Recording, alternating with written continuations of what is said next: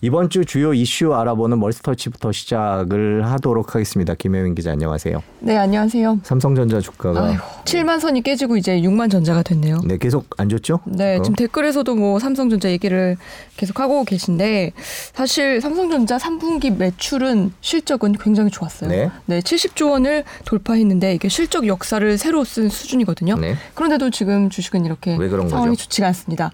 그래서 여러 원인을 분석하고 있는데 그 중에 하나가 지금 개인 투자자들이 많이 주장하시는 부분이 바로 공매도입니다. 공매도요. 어, 오늘은 공매도 얘기를 좀 해보고 싶은데요. 어, 이달 들어서 올해 10월에 이 삼성전자의 공매도 거래 대금 총 2,264억 원입니다. 1위를 차지했어요. 뭐그 뒤를 H&M, 뭐 카카오 이런 게 그 뒤를 잇고 있거든요. 뭐 우리 그 개인들이 많이 사고 파는 주식이죠.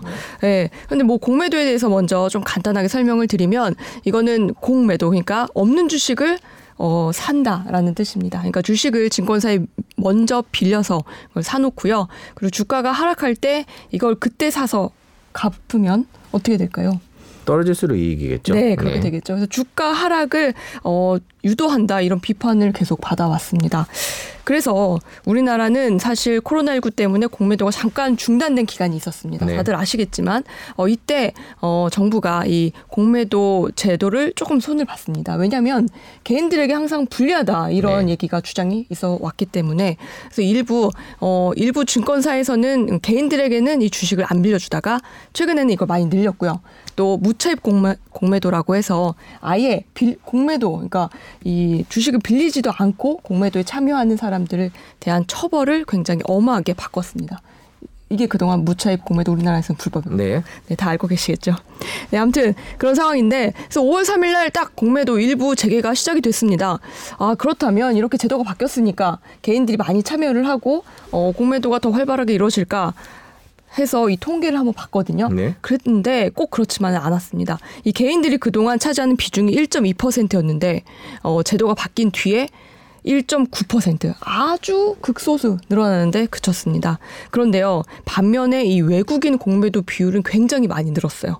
55%에서 최근에 76%까지 그러니까 급상승했습니다. 저기 많은 분들이 얘기하고 계신 게 의무 상환 기간을 어, 얘기해야 되지 그렇습니다. 않나요? 지금 이게 네. 공매도를 한다고 개미들한테 열어주긴 했지만 물론 이제 공매도에 대해서 정부 당국은 계속 긍정적인 효과를 얘기하고 있습니다만 네. 그렇게 공평해진 것 같지 않은데요. 지금 문제가 되는 게 의무 상환 기간이 다르죠. 네, 개인들은 개인은? 개인들은 이 최장 60일로 딱 네. 정해져 있고요. 기관이나 외국인은 어, 상환을 요구신 언제든이라고 하지만 사실상 이게 무기한이다라고 이제 개인 투자자들은 주장을 하고 있, 습니다 그러니까 공매도를 무기한 네. 칠수 있다는 얘기죠. 그죠? 그렇죠. 그렇기 때문에 이 주가가 하락할 때까지 계속 버티다가 그때 돼서 팔면 된다라는 얘기예요. 네. 또 하나 담보 비율이라는 게 있거든요. 네. 이게 기관과 지금 외국인들은 105%까지만 유지를 하면 됩니다. 네. 그런데 개인은 140%까지 더 많은 비율을 담보로 갖고 있어야 합니다. 그래서 이런 부분이 좀 앞으로 개선이 돼야 된다 이런 목소리가 개인 투자자들을 통해서 계속 최근에 나오고 있습니다. 예, 국회도 계속 진행 중이고요. 공매도 네. 얘기는 당분간 계속 저희도 음. 전해드릴 것 같고 계속 언론상에서도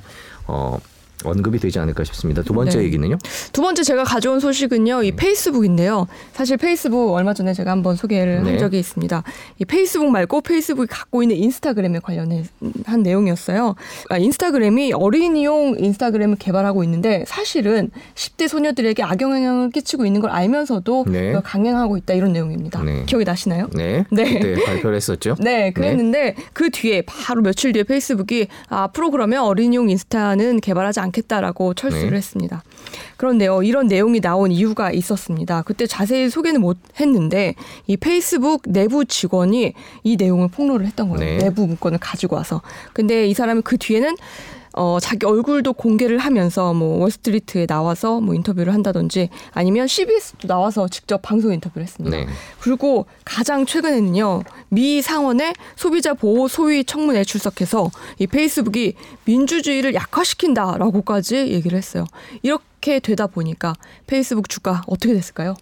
오늘 어젯밤에도 떨어졌고요. 지금 네. 굉장히 많이 10% 이상 빠진 상태입니다. 네, 페이스북 주식을 네. 갖고 계신 분들이 뭐 많지는 않지만 제법 음. 계신데요. 뭐 그분들 입장에서는 좀 신경 쓰이는 위기들이 계속 작년부터 페이스북이 계속 음. 논란의 중심에 쓰는 것 같아요. 네, 이런 뭐 내부 고발도 있었고 또 최근에 계속 이 페이스북이나 인스타그램이 작동이 안 하는 경우가 굉장히 많아요. 네, 사고도 많았죠. 네. 그래서 사실 지금 페이스북, 인스타 많이 이용들 하지만 이게 언제까지 이용자들이 이렇게 계속 이용할지 이거는 사실 알 수 없는 일이거든요. 네, 몇개 좀- 걸러서 하나씩 광고여갖고 저도 하지만 맞습니다. 네. 네. 그리고 뭐, 네. 기준금리죠. 네, 마지막으로 조금 전에 음. 동결이 된 것 같아요. 네, 들어오기 직전에 소식이 속보가 떴는데요. 네. 어, 오늘은 이번 달은 동결이 됐습니다. 네. 그래서 어, 한동안 0.5%였죠. 네. 여기서 0.25% 지난 8월에 올려서 네. 현재는 0.75%를 계속 유지하고 있는 상황입니다.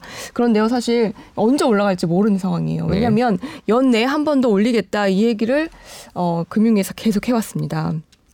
그래서 그게 앞으로 다음 달이 될 거다라는 네. 예측을 많이들 하고 있습니다. 음, 네.